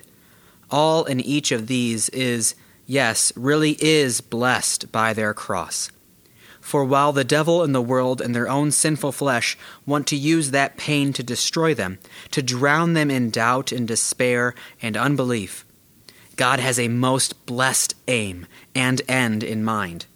By the cross, and not long apart from it, he draws them to himself. Think of the disciples in Matthew 8 23 to 27 on the Sea of Galilee. They thought they understood Jesus' words just fine, but then the storm comes up. But Jesus seems asleep to them. Then, when all is lost, when the cross presses hard, they cry to him for rescue. Then they recognize their own weakness, their utter impotence, their total and absolute in every moment dependence on the might and mercy of Jesus. Blessed cross! Apart from its crushing us in life or in conscience, we learn nothing. At the same time, there are no doubt many in church who are unaware of the cross because they have long since refused to carry it. They may be visitors who really know neither of the cross of the Redeemer nor the consequent cross of the believer. They may be members of convenience who, for whatever reason, have ears that do not hear and eyes that do not see. Their refusal of the cross may be very subtle. It may be that over time they have just made one compromise with the devil after another until they no longer notice that they are sick, that they are burdened, that they are sinners. In point of fact, those really are the only two kinds of people there with us in church. Either we are burdened by this or that very specific cross, or by the cross of an awareness of our sinful condition and constant need for God's mercy, grace, and pardon from Christ's cross, or we are not thus burdened. And if not thus burdened, then we have fallen into some sort of carnal security. We have made a deal with the devil. Like the fool who tells the weeds in the garden that he will leave them alone if they confine themselves to the patch he has allotted them, so is the fool who bargains with the tempter, the destroyer. Bit by bit, his sins overtake him. The good in the garden of his soul is choked out and he dies. Such a one is like the frog in the pot that gradually heats up so that the frog doesn't jump out until finally he is boiled to death without ever having recognized his peril. Such careless souls need again to be crushed and killed and driven to despair by the law, if not by life. Is it too much to suggest that if the law doesn't do that work, God's foreign work, then life will? Is it too much to suggest that much of the misery God inflicted on his people in the Old Testament came precisely because they refused to let the law kill and crush them first, and that that is also how God often deals with us? When we don't listen to the word that kills, he sends things in life that have the same effect. He often must get our attention with, as we say, a strong hand up the back side of the head. Oh, blessed cross when he does that! Whether that be the cross as narrowly defined by Jesus in Mark 8, or the suffering that comes even to the unbeliever as God's foreign work. O blessed cross, when life crushes or when conscience is suddenly awakened by a temptation too hot to handle. O blessed cross, when then the Christian of convenience shows up in church in anguish of soul and longing for the saving message of the gospel. So the way we worship tries to strike a proper balance between these two polar opposites. Those at the one pole recognize their need. They are weary and burdened and long for rest that only the Savior can give in his message of peace and pardon in the gospel of word and sacraments. In all likelihood, we do not know who these are. Their pain is as hidden as it is real. But if we imagine that they are not there or that they are very few in number, then we must likewise imagine that the law doesn't work anymore and that God no longer sends things into our lives to get our attention. The worship service that ignores the needs of these people that God has called to himself with the cross will miss the major point of a true worship the bringing of Christ's cross and rescue to the weary and the burdened. At the other pole are those who are not thus weary or who do not recognize their burden. For them, the gospel has become little more than a license to sin. Since I'm forgiven, I need not bother with the struggle. Jesus will forgive me anyway. The church that panders to the second pole will end up driving away those at the first pole while giving no lasting benefit to those at the second. It will neither provide the solution for the unfelt need of the secure, nor with cliches afford any real comfort to the weary and the burdened. Traditional and genuine Lutheran forms of worship take these realities into account. In our worship, we confess not only our sins, but also our sinfulness, by nature sinful and unclean. Such a confession may indeed turn some people off, but without the awareness of that fundamental truth of our fallen existence, where will be the longing for the only possible solution, the solution of Christ the crucified and risen Savior? In our worship, we frequently offer the prayer, Lord, have mercy, Christ, have mercy. In that cry, we recognize not only our need for mercy to cover our sins, in it, we recognize as well our need for the mercy of God just to get us from one day to the next, one breath to the next. We recognize our total and absolute and constant dependence on God for help in every need, for help won for us and promised to us by Christ in the gospel. In our worship, we confess our faithfulness to the historic creeds of the Church. Those creeds are both inclusive and exclusive. That is, their saving truths are for all. But those who reject those saving truths are doomed to eternal punishment and excluded from the kingdom of God, from heaven. And the faith that confesses those saving truths is created and sustained by the very truths confessed. To refuse to confess that truth and, yes, to rejoice in it, would seem the height of ingratitude.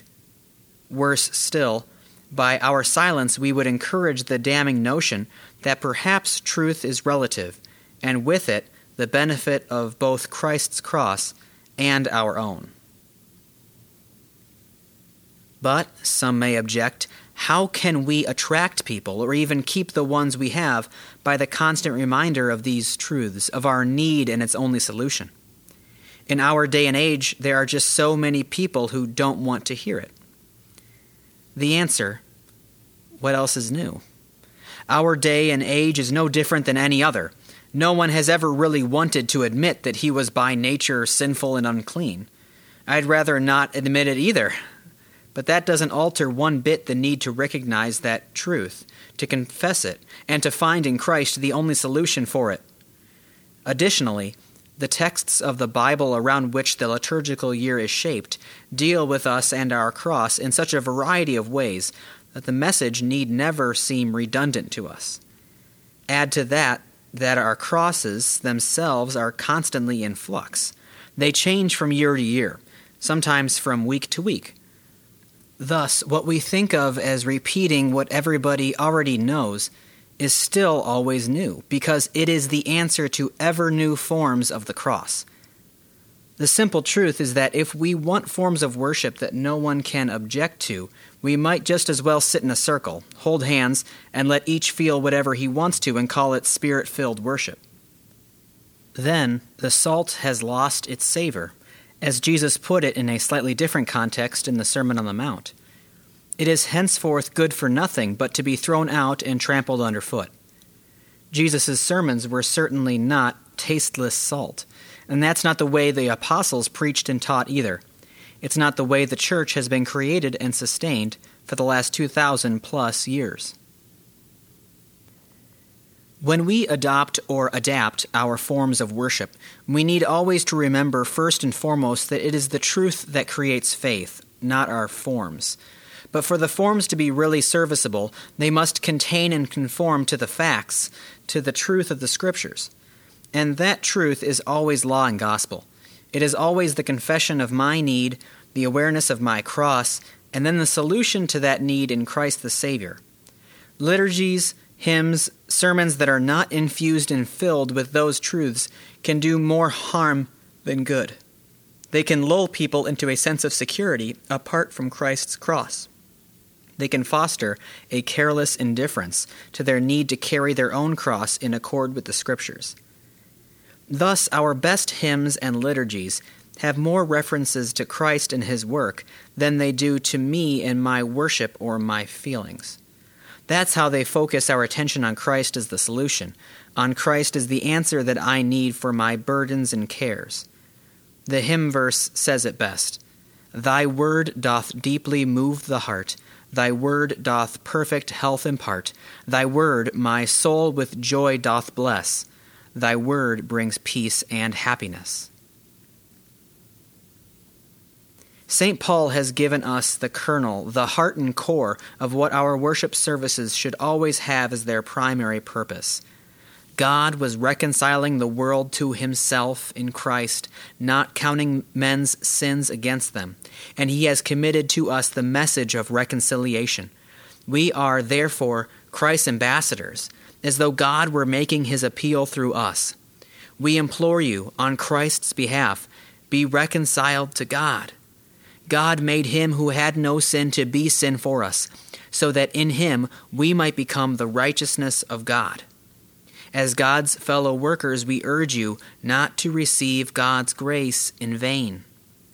2 Corinthians 5:19 to 6:1. There it is, the recognition of our desperate need and the one and only solution to it. There it is, the understanding that not my works, not my worship, not my good intentions or best efforts, but only Christ's work for me gives peace and pardon, help, and finally, heaven itself. There it is, the foolishness of the gospel that God would do such a thing in Christ and that he would even beg me, urge me, appeal to me to receive it. With such a powerful message, a message that has overcome our own stubborn unbelief and sinful flesh and brought weary and burdened ones peace and rest, what could tempt us to water it down in favor of something that seems more appealing? Indeed, how could anything be more appealing than this saving message? One has to wonder why so many church bodies have forsaken this central and ultimately only saving message for the husks of happy talk worship that is more entertaining than edifying. One has to wonder why so many churches have abandoned sin and grace for services and sermons that focus instead on me, on how I feel, on what I should do to be a better person and get right with God. And that apart from confession or the understanding that getting right with God is God's work, not mine. Permit a couple of answers to the question, answers that we should take into account when we are tempted to go down the same road in the interest of making our services more appealing, more popular. Could it be that those who take away the confession of sins and the absolute nature of our need for the gospel just don't trust the gospel? We are filled with the love of Christ, and we understand that our calling is to bring the love of Christ to a perishing world. And so we want to fashion our worship in such a way that people are not turned off and repelled by it. But if that eagerness to make the service appealing turns into an appeal separated from our real need, then we miss the whole point of the worship service. Again, it is to the hungry that Christ comes as the bread of life. It is to the sick that he comes as the great physician. It is to the sinner that he comes as Savior. Those who recognize their condition are in pain. They are bearing the cross of God's sending and come for food intended for the starving, for healing offered to those who know that they are sick, and for pardon to those who recognize that they are sinners. It is our calling to appeal to them as Paul did in the passage cited earlier as God's ambassadors, we urge you, we appeal to you, be reconciled to God. Here is your great need, and here is God's own and the only solution to that need. Here is Jesus. So let us trust the gospel to do its work. After all, if you wonder about its power to accomplish faith and then to sustain it, just look in the mirror in spite of how unappealing it is to your flesh to confess to total depravity and absolute need, you do it. Why? Because the law has crushed you again and again. In spite of how unattractive it is to see in Christ the only hope and help, the only Savior, the one who alone is good and gives me the only goodness worth talking about when He forgives me, in spite of how unattractive that is to my sinful pride, it is your one and greatest joy. Yes, you said it already when you were confirmed. You would rather die than be separated from that saving gospel. Well, then, if the gospel has done its promised work in you, why should you be so afraid that it won't do that same work in cross bearers and in cross shunners who come to church on any given Sunday or holy day? I am reminded of the institutional chaplain who said to me when I was a young pastor, Sometimes I go into a hospital room and I see such suffering that the thought springs to my mind, there is no God. But then I have a devotion with the sufferer. I point them to the cross of Christ, to the mercy and grace of God, to forgiveness poured out on the cross and in the gospel. And what happens? The sufferer smiles, breathes a sigh of relief, and when I leave, takes my hand, sometimes with tears in the eyes, and says, Thank you, Pastor. I thought of that so often and so often relived the story in my own ministry. What I said seemed like a cliche, just words, but those words were as God promised gentle rain falling from heaven, words filled with God's own power and grace. The gospel works. Nothing else will. Nothing else really matters. Or there is another possibility, one far worse than fearing that the gospel might not work. That dread possibility is that we are afraid that it will work. What a horrible prospect! What has Christ promised whenever his word is preached and taught in its truth and purity? He has promised that rejection will follow in some, persecution will come from others. He has promised that as the world hated him, so at least some in it will hate us too. And fearing that he will keep that promise, we may water down the offense of the cross. We may dress up that fear. We may convince ourselves that what we really want is for people to hear the word, when in point of fact, what we are really after is that they hear us, trust us, like us. Then, or so we might imagine, if they like us, they will like God too, and contrariwise, if they don't like us, they won't like God, and we will have failed in our mission. But again, let's not forget what our mission is Christ's love, our calling. His love sustains us under the crosses that he sends, even and especially when those crosses come as a direct consequence of faithfulness to his word. The alternative, an escape from the cross by a gospel of entertaining convenience, is the fearful judgment Depart from me, I never knew you. Read the prophets.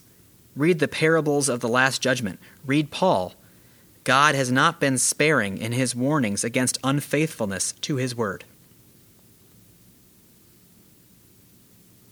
Implications of the theology of the cross for the way we do evangelism. Whether we are speaking of evangelism as a program followed in a very organized way by a committee in the congregation, or program offered by the synod, or of the best program of all, the sharing of the gospel by one person with another, the same truth will be at the heart and core of the message Christ and Him crucified for us in our desperate and total need. To be sure, we have looked for and found all kinds of ways to try to get people into the door. We have special services with a major advertising push. We have preschool programs. We have Saturday programs for children. We have canvasses and door hangers. All are packaged as attractively as possible so that at the very least the curiosity of non members may be sparked. And all of that is fine and good. But when we do all these things, we need always to remember what our calling is. It is to proclaim Christ's love from the cross. It is to help people to see their need for Him and the wondrous, the amazing, the always fresh and new beauty of His solution to a need that they may not have even perceived when they first walked through the door. If the packaging leaves people with the impression that what the church offers is nothing more than friendly fellowship and feel good about yourself happy talk, then when we get to our real calling, people may feel that they have been subjected to some sort of bait and switch campaign. Worse yet, we may be too slow in getting to the real message because of what we led people to expect when we invited them to come. Or, in fact, some may not bother coming at all. They already belong to the Rotary and a bridge club. Perhaps we should give some thought to encouraging people to come by, at least hinting at their need, at least letting them know that they have a real need, even if they are not aware of it. Advertise a Christmas program with a theme something like this Come and see the child who came to make you God's child. Or an Easter service promotion might have a theme something like this If you're worried about death, and who isn't, come and hear what the one who came back from the dead has to say about it. Wouldn't that be more to the point than come and hear special music and enjoy coffee and rolls after the service with our real nice and friendly members? Isn't that, after all, how the most effective one on one evangelism is done? A friend, a neighbor, has a problem. I see it, or he tells me about it, and that gives me the best opportunity to speak to him of the ultimate solution to his pain. After I've done that, I might well say, Come and see, as I invite him to worship with me, or to go to a Bible class with me, or let me call the pastor and ask him to visit. The goal of the Lord was just that in the person's problem or pain to make him receptive to the real answer to his real problem in the love of Christ. Or to put it another way, to get him to cheer up. It's the cross. We want our church to grow, but not just for its own sake. We want our church to grow the way the church grew in response to the faithfulness of the apostles to their calling as they proclaimed without fear or favor the message of Christ's love to those who deserved nothing but God's wrath, the Lord added to their number daily those who were being saved. Acts 2:47. That didn't happen because everybody liked the message or the apostles who brought it. It happened because the gospel works, just as God promised it would. It happened because even in the midst of opposition and persecution, the Lord was present with His word and the message of the cross. Yes, and it happened as people often were attracted to the message by the love that they saw the Christians practice in response to Christ's love. A love evidenced by self denial, by a cheerful bearing of one another's burden, by a happy embrace of the cross. But it never happened because they tolerated false doctrine or in any way tried to remove the message of the cross in order to make it more popular. For it is still the rule that the Holy Spirit works through His Word, not through our efforts to make that Word more appealing by denying it and its power. When the opposition comes, we remember how the Lord is still teaching also us to rely on Him alone, as under our cross we find our whole joy and success in His cross. And when some who were perishing join us at the foot of the Saviour's cross because of our faithful sharing of Christ's love, then we rejoice with the angels in heaven that Christ has again kept his promise to save by means of his word of grace. The implications of the theology of the cross for the way we counsel the troubled. Our pastors are called on to do more counseling today than we ever imagined possible even 20 years ago. People have moral and marriage problems, family battles, interpersonal relationship hassles that seem to drown all and sundry in lives of unending misery and strife. At the bottom of so many of these problems, there will often be found a long standing refusal to bear the cross, the cross of self denial and a life lived in service. Sadly, so many come to the pastor not really for counsel from the Word of God on what they should do. They come looking for some Lutheran holy water to be sprinkled on what they have already done or decided to do. They often want the pastor to fix somebody else or they want a 10 minute solution to a problem that was years in the making. And if they don't get it, they will quit the church. It is beyond the scope of this paper to enter into any kind of detailed analysis of the particular problems that are usually presented in a counseling situation.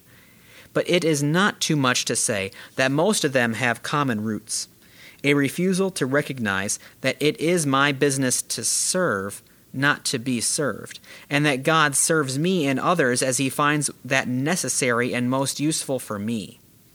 To put it another way, it's not my business to get anyone to bend to my will, but my business to bend to the word of the Lord.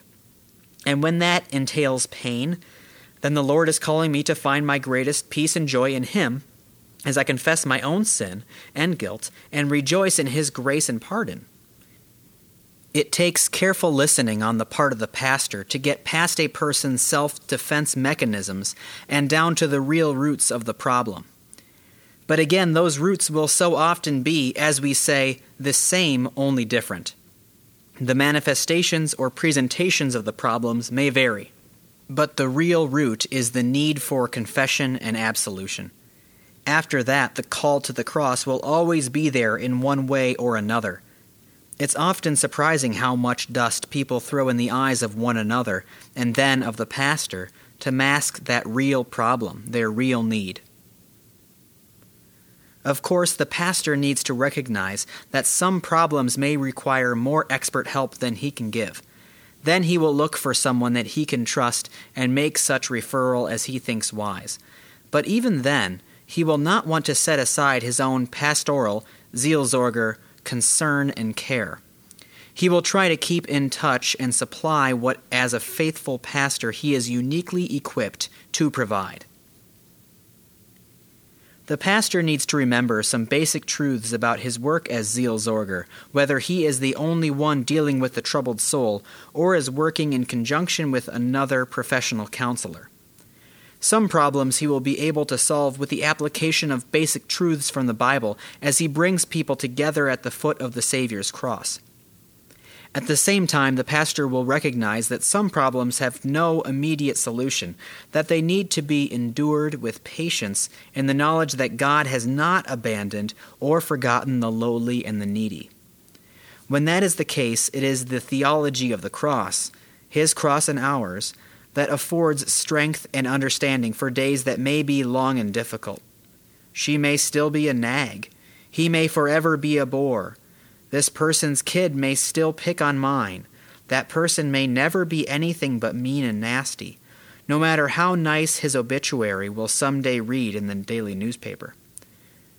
And yes, this temptation or that one may present me with a fierce battle for days or even years to come. But in it all, Christ has called me to be his own. In it all, he bids me follow him under the cross, washed by his blood in the water of baptism, fed by his gospel in the word, strengthened with his body and blood, in medicine of immortality. Will it always be easy to get people to see these things? No, it never has been easy. Will everyone eventually get the point? No, some will go away angry. Will the pastor beat himself up because he couldn't solve the problem and fix things? Probably. But when that happens, the pastor needs to go to his brother pastors, who will help him see that he has not been called to be the second Savior. They will encourage him to dig still deeper into the one great source of his own comfort and strength, into the Word and the message of the sacraments. They will point him to that same message of the cross of self denial, which was the essence of his counsel to those who came to him.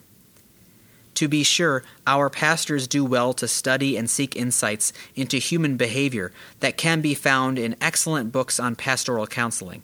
To be sure, even many insights of secular scholars may at times be useful too. But all of the works he studies, and all of the insights he gleans from the insights of others, will have value only as they point to Christ and his cross and help us in pointing others to his cross and our own. So then, as the sum of all, we are not in heaven yet. And until we get there, cheer up. It's the cross. That's what Christ carried for us. That's what Christ now calls us to carry. It's the cross that Christ promises to make sweet for us. It's the cross that Christ guarantees will provide us with an eternity worth of reasons to thank and praise Him when we do get to heaven.